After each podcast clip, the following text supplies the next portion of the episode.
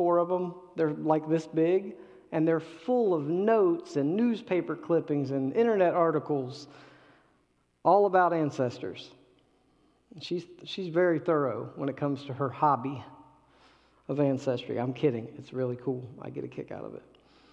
Um, it's fun to watch people when, some, when they're around her and they mention a family member, and you can start to see, see the, the wheels are turning. You can see it in her eyes. She wants to find out more about that family member. She'll, she'll tell you about your great grandfather, where he came from, which any town, city in USA, where he's from, what his favorite color is, and the name of his favorite dog. She can figure all that stuff out just by doing some searching. We've found some very interesting stuff about our family. I had um, a grandfather or uncle who got he got arrested for stealing chickens from somebody from a chicken coop back in the early 1900s I didn't know about. Just goofy stuff like that. But there is an obsession with understanding genealogies and ancestry. Everybody wants to know where they came from. Over 30 million people globally have set out for their DNA test to try to find out what their heritage is. And I got to tell you, as a mailman, that is a disgusting process. I do not like, I cringe every time I have to pick up this little tiny box. Now, all it has in it is a swab from inside your mouth. That's what I've been told by certain people, but that's still really gross. I don't want your DNA in my truck, and I definitely don't want to hold it in my hand. But anyway, I digress.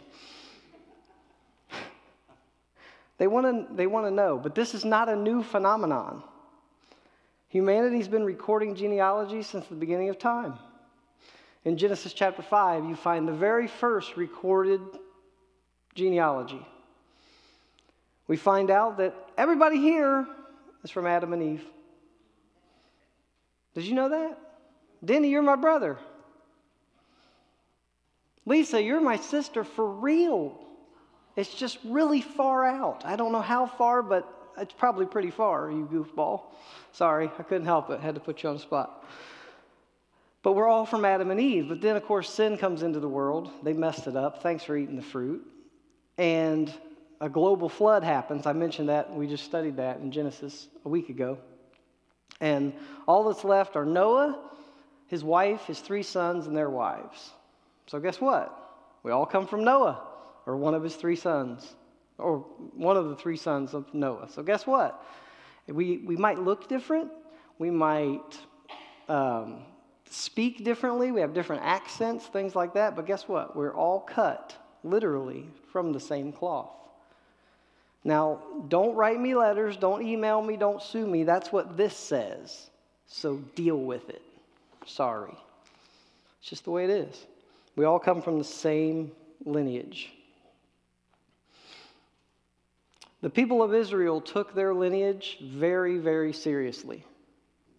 After Adam and Eve sinned in the Garden of Eden, God promised Eve that a descendant from her line, her seed, would become the promised Messiah and would save the world from the penalty of sin. But over the course of time, Satan has done all he could possibly do to hinder and ruin that plan.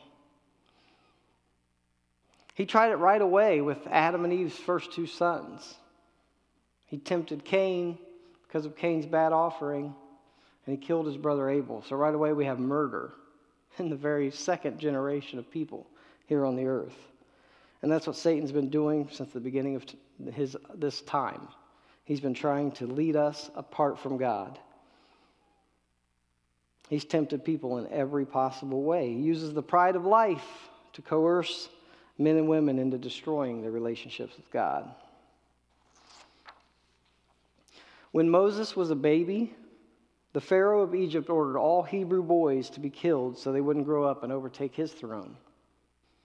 King Herod had all the little boys aged two and under killed at the time Jesus was born to save his own throne. Satan's been trying to kill that seed of promise that's to come from Eve ever since they ate that fruit, and God pronounced that judgment on the evil serpent that we call Satan. When God called Abram, God promised Abram that he would be the father of many nations. He changed his name to Abraham, and in his old age, he fathered a son, Isaac. Isaac had a son named Jacob, and he wrestled with God, and God changed his name to Israel. Israel had 12 sons. It's those 12 sons that represent the chosen people of Israel that were to be set apart as light of the coming Messiah who would save the world from sin. The Jews, who were the legitimate biological descendants of Abraham, Isaac, and Israel, had good reason to believe that they were in right standing with God.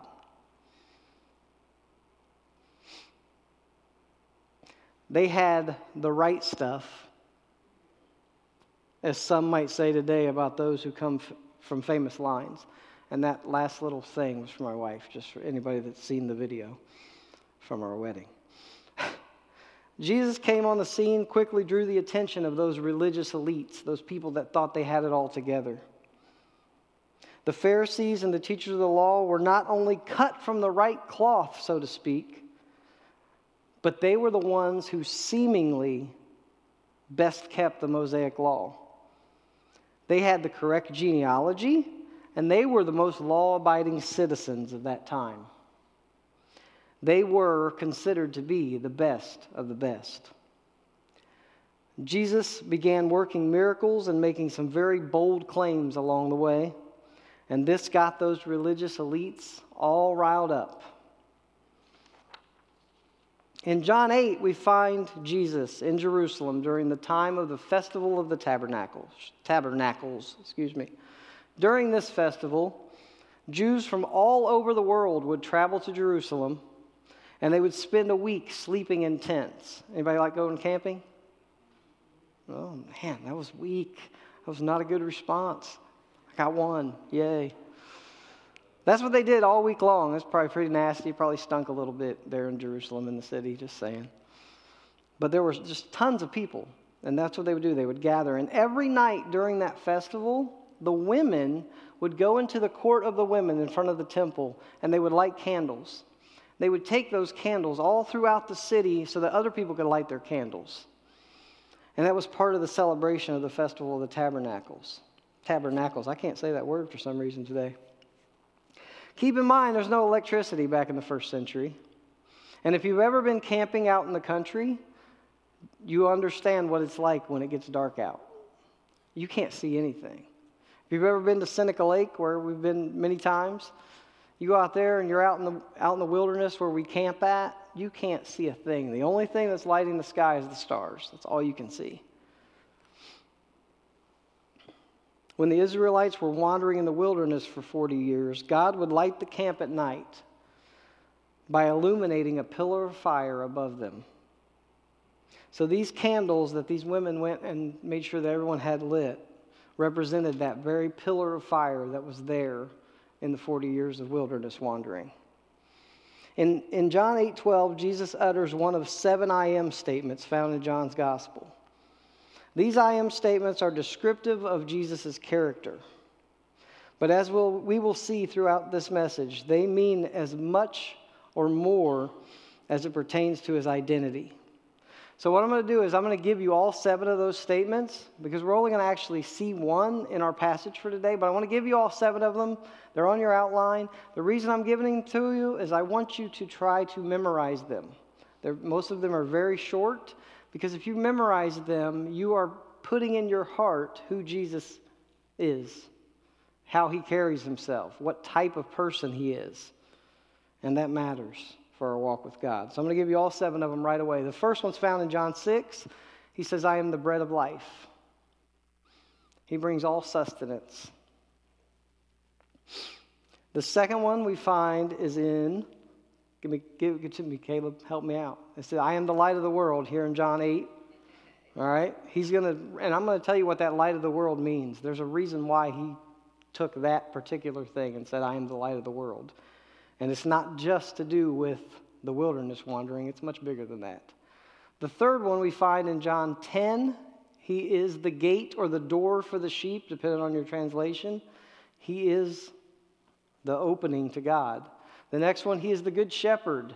He shepherds us, He makes sure that we're safe. He leads us beside still waters.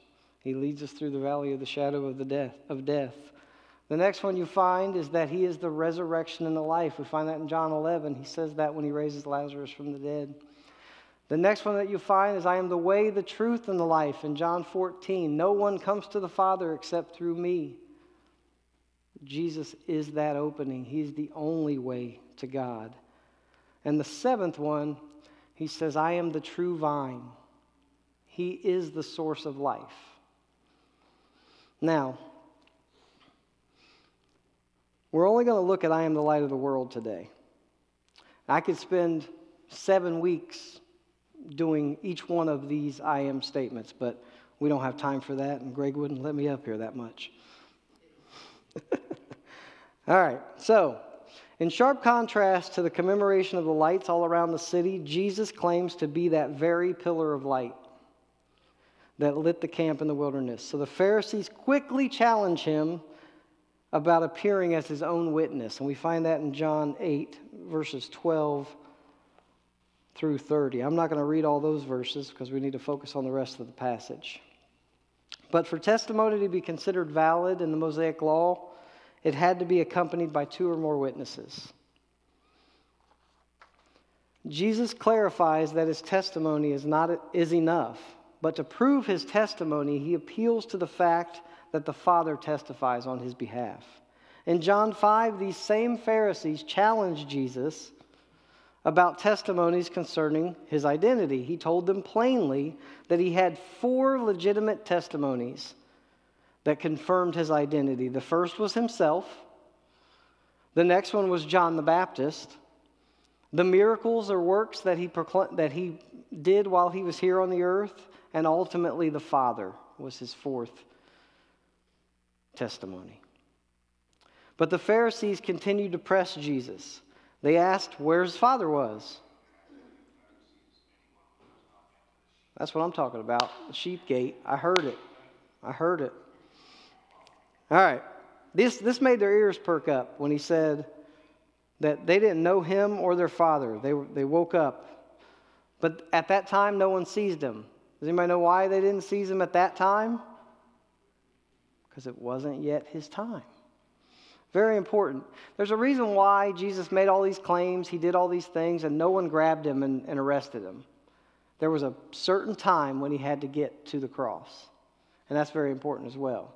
There was a reason why he blinded the eyes of the people that he did while he did. It was so that he would be at the cross at the time that was prophesied to be there. So it's very important to note. Jesus, by saying that he didn't, they didn't know him or his Father, he challenged their identity. He says in verse 23, You are from below, I am from above. You are of this world, I am not of this world. I told you you would die in your sins. If you do not believe that I am the one I claim to be, you will indeed die in your sins. Now, this ticked the Pharisees off. They did not want to hear anything about dying in their own sins. And they definitely didn't want to hear that they weren't God's children. They asked him, Who are you? And Jesus, in his own little way, that I, could, I just wish I could be a fly on the wall seeing Jesus talk to these guys. He pretty much looked at them and said, Duh, I'm exactly who I said I was. He tells them that after the Son of Man, which is a messianic description, that when he uses the term Son of Man, he's saying, I'm the Messiah. When he's lifted up, meaning when he's crucified and put to death, they would understand and then believe that Jesus is indeed exactly who he claimed to be. He is, as Paul says, the image of the invisible God. All things were created by him. And as I said before, these I am statements are not just a list of character traits, they are proof of Jesus' actual identity. And then verse 30 says that even as Jesus spoke, many put their faith in him. Knowing this, Jesus quickly put it to the test. And if you would pick it, we're going to pick it up. We're going to read just a few verses and then we'll move on from there. We'll start in verse 31 of chapter 8. To the Jews who had believed him, Jesus said, If you hold to my teaching, you are really my disciples. Then you will know the truth, and the truth will set you free. They answered him, We are Abraham's descendants and have never been slaves of anyone. How can you say that we shall be set free?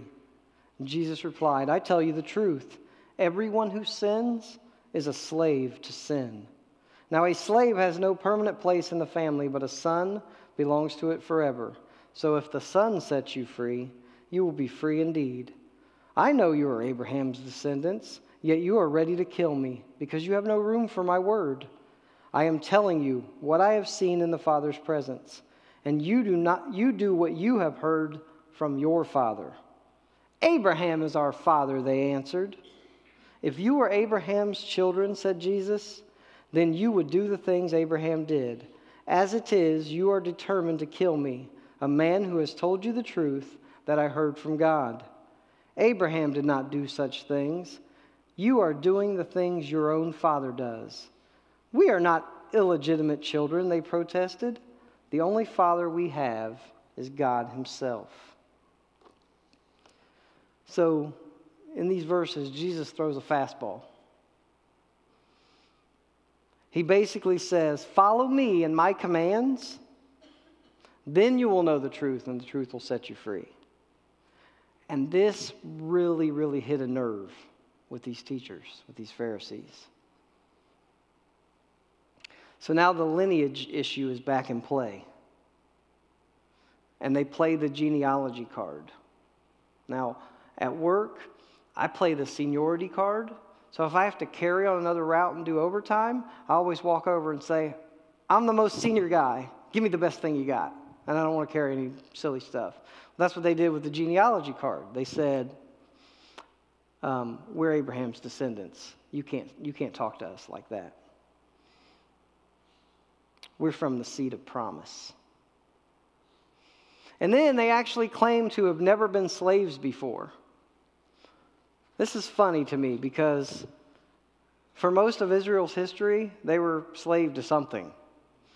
For 400 years, they were slaves in Egypt. Then they were slaves in Babylon and in Assyria before that. And then Persia, and then Greece, and then are under Roman oppression. They've been slaves as long as they lived. But they, they claimed, we've never been slaves to anyone. Jesus pounces on that slavery issue. He says, Everyone who sins is a slave to sin. And who does that include? I said, Who does that include? Everyone. Romans 3:23 says that all have sinned and fall short of the glory of God. So everyone who sins is a slave to sin. Now, in the first century, slavery is a really hot topic issue right now, especially in America. But in the first century, slavery was much different than what we as Americans see it as. See, people volunteered to be servants to pay off debts. It wasn't like you got taken and you were forced to do labor. People actually offered themselves to be servants to pay off debts. And after the seventh year, every seven years, the debts were washed away. And then at the 50th year would be the year of Jubilee, and all the debts would be washed away. So those people would be freed anyway. So it was really kind of a binding agreement. You're going to work for somebody to pay off a debt. As far as Israel was concerned, this didn't really count like the slavery they experienced in Egypt when they were building bricks and trying to build up foreign cities. But these particular Jews had no idea what slavery to foreign countries looked like. They didn't live in the time of the 400 years in Egypt. They didn't live in the time in Babylon. They didn't know any of this stuff. They just went by what other people said. These people were oppressed by Rome. They weren't actual slaves, they just had certain rules they had to follow. Jesus says that if the Son sets you free, you will be free indeed. Jesus is the only way to true freedom. He said, like I pointed out already, John 14, 6, I am the way, the truth, and the life. And then Jesus confirms their lineage. He knows the genealogy, he's in the same line. He explains that everything he says comes straight from the Father. And then he sticks the jab. He told them that they do what they've heard from their father. It's a stark contrast between his father and theirs. And they tighten their grip on that genealogy card. They say that Abraham is their father. But Jesus explains that if they were truly Abraham's children, they would do as Abraham did and believe in Jesus. Instead, they wanted to kill him. Another jab. He says again, You are doing the things your own father does. And they poke back at him. They use the genealogy to prove that they are indeed children of God Himself. And that brings us to verse 42. I'm going to read again. Starting in verse 42, Jesus said to them, If God were your Father, you would love me, for I came from God, and now I'm here. I have not come on my own, but He sent me. Why is my language not clear to you? Because you are unable to hear what I say. You belong to your father, the devil, and you want to carry out your father's desire. He was a murderer from the beginning, not holding to the truth, for there's no truth in him. When he lies, he speaks his native language, for he is the liar and the father of lies. Yet because I tell you the truth, you do not believe me. Can any of you prove me guilty of sin? If I am telling the truth, why don't you believe me? He who belongs to God hears what God says. The reason you do not hear is that you do not belong to God. Jesus fires right back at their true identity.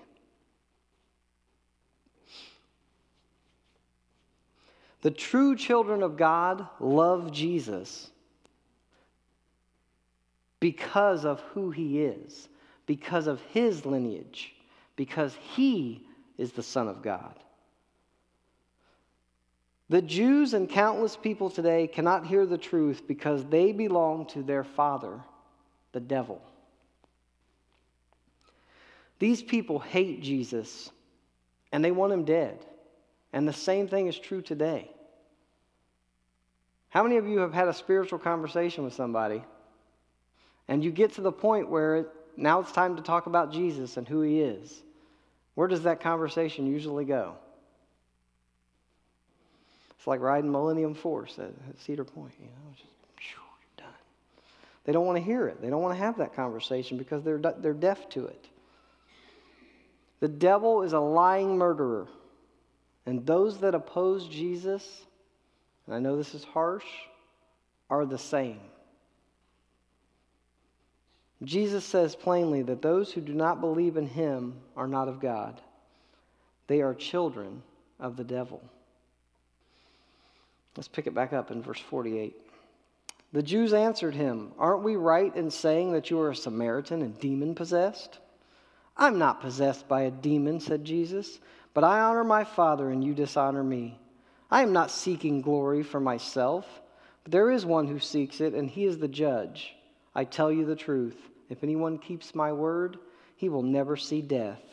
At this, the Jews exclaimed, Now we know that you are demon possessed. Abraham died, and so did the prophets. Yet you say that if anyone keeps your word, he will never taste death. Are you greater than our father Abraham? He died, and so did the prophets.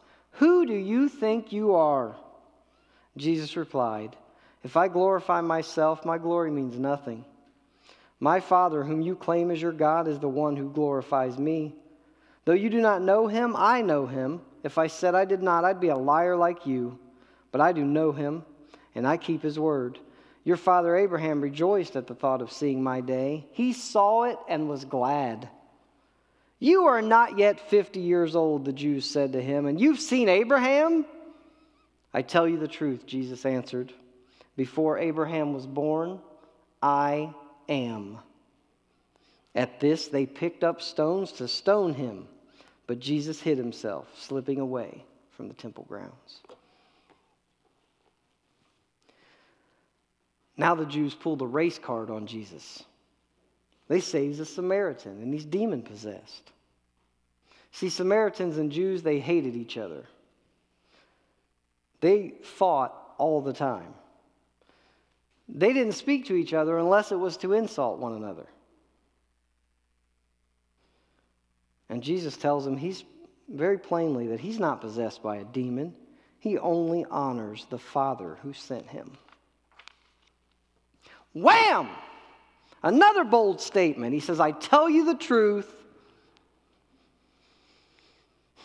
If anyone keeps my word, he will not see death.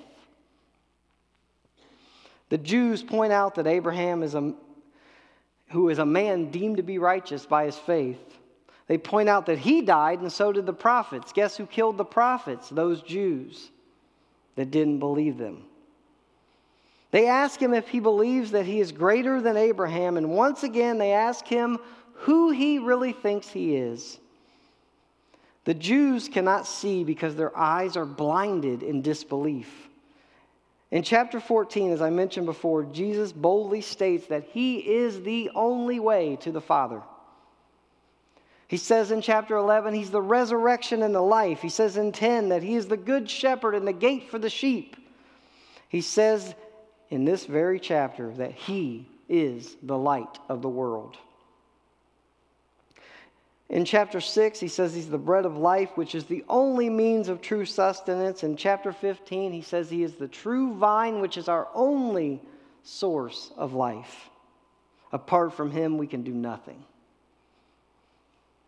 And that's still not enough for them. So Jesus cuts to the chase and he lays it on them. In verse 56, he says, Your father Abraham rejoiced at the thought of seeing me. He saw it and was glad. Now he's done it. They're, they're off their, the rails now. He has sent them over the edge. They are so mad at him, all they can think is how much they want to kill him. And do you know why they want to kill him? What do these statements say? Why is it such a bad thing for Jesus to say, I am this or I am that?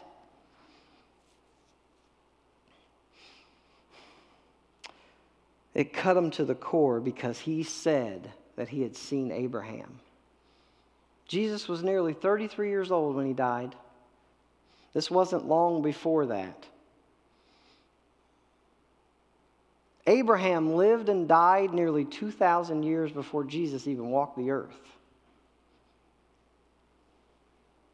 And the Jews called him out on it. I want you to just for a second, just for fun. Picture that skeptic guy that you know.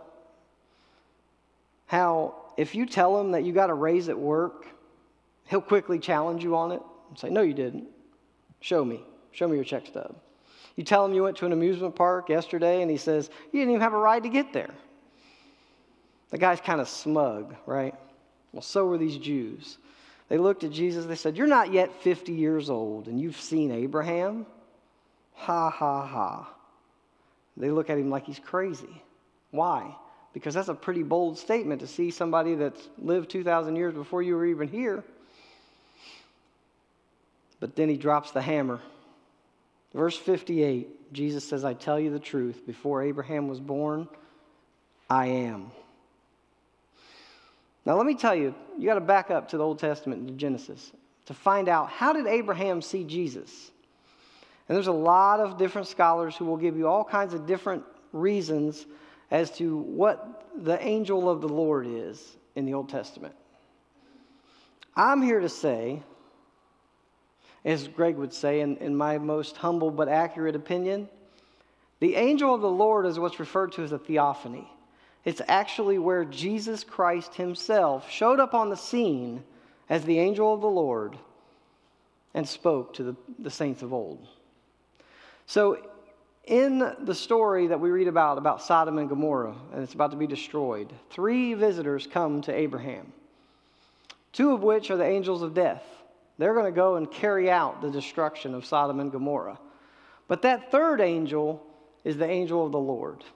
And that, my friends, is Jesus Christ, the pre incarnate. Before Abraham was born, I am. Why? Because Jesus is the creator of all things. and all things hold together in him.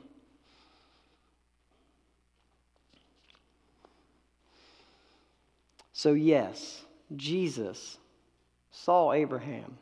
Abraham spoke with the angel of the Lord, and he was glad. And he's called a friend of God because he believed.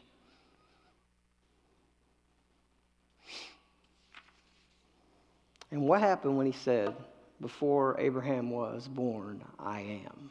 What did they do? They picked up stones to stone him.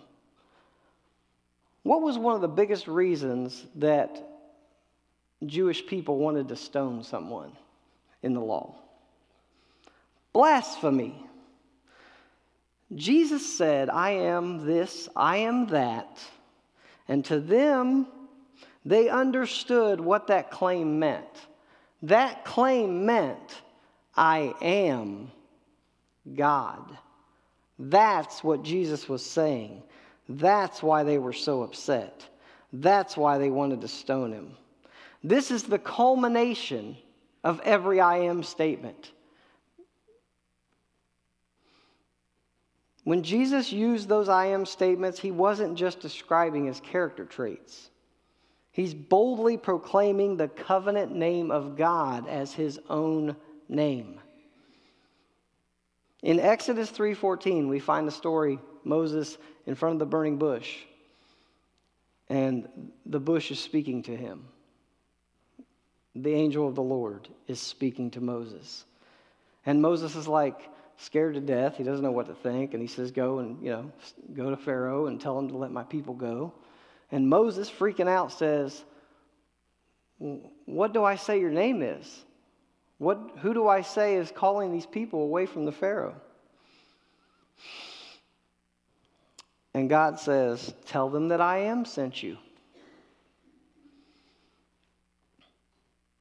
I am is what's called an ego eimi in Greek. It refers back to what we find in Hebrew is the very covenant name of God, which is Yahweh. Now, if you look in your English translation of the Bible, anytime you see the word Lord and it's a capital L with little small caps O R D,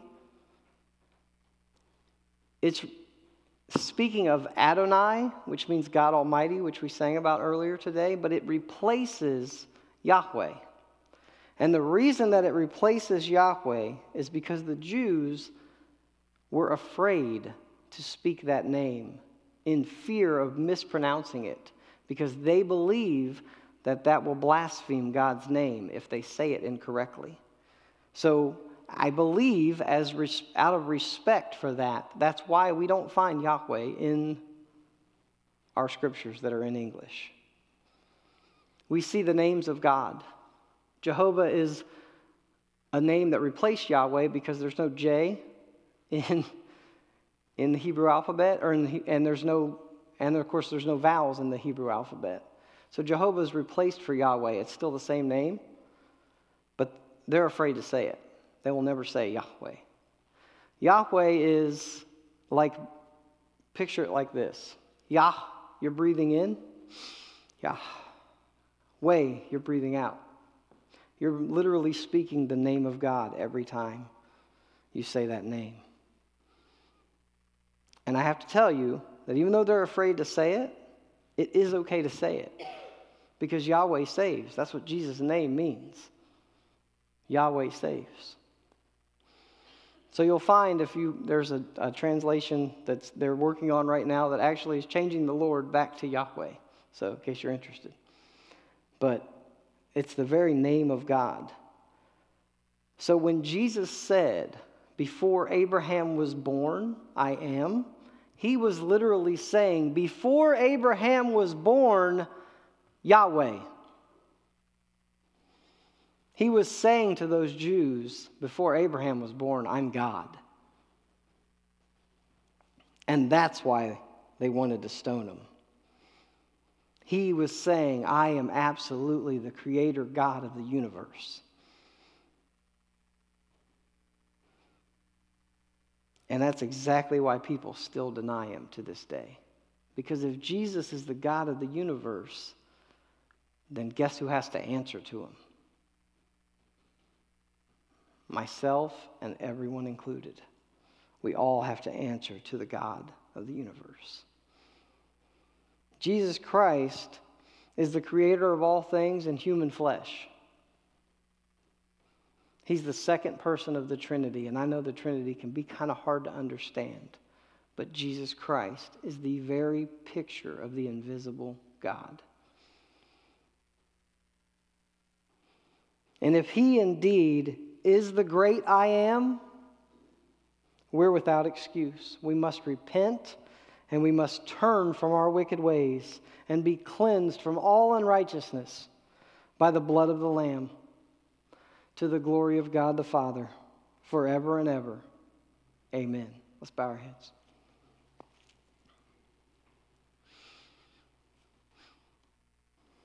Father, I come to you right now. I pray, Lord, that we would know who Jesus is, that his claims were not empty claims, that he was there in the beginning. He is the second person of the Trinity, he is God in the flesh. He laid down his body for us. And God, we praise you that you have given us clear and concise word of the identity of Jesus. I thank you, God, that you love us enough to draw each one of us into a relationship with you. I thank you that you've made the way. There's nothing we can do other than to hope in you. And Father, we thank you that you love us enough to make that way. So, God, I pray that each person here today and online watching, Father, they would put their hope in Jesus Christ, that they would trust Him, that they would believe in the one and only Son of God, and that they would surrender their lives to Him, Father. I thank you, God, that you saved me and made me the man that I am now and are still molding me into the shape you want me to be.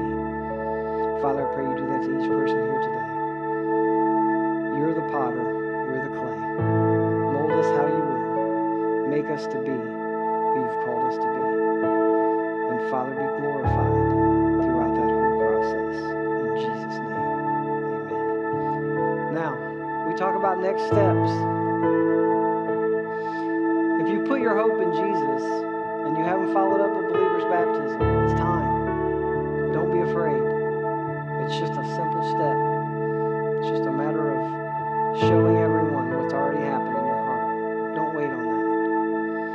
Haven't started studying, reading the Word of God, or if you've been walking the walk for a long time and you're not studying the Word of God on a daily basis, I'm here to charge you. That's a sad state of affairs for your walk with God.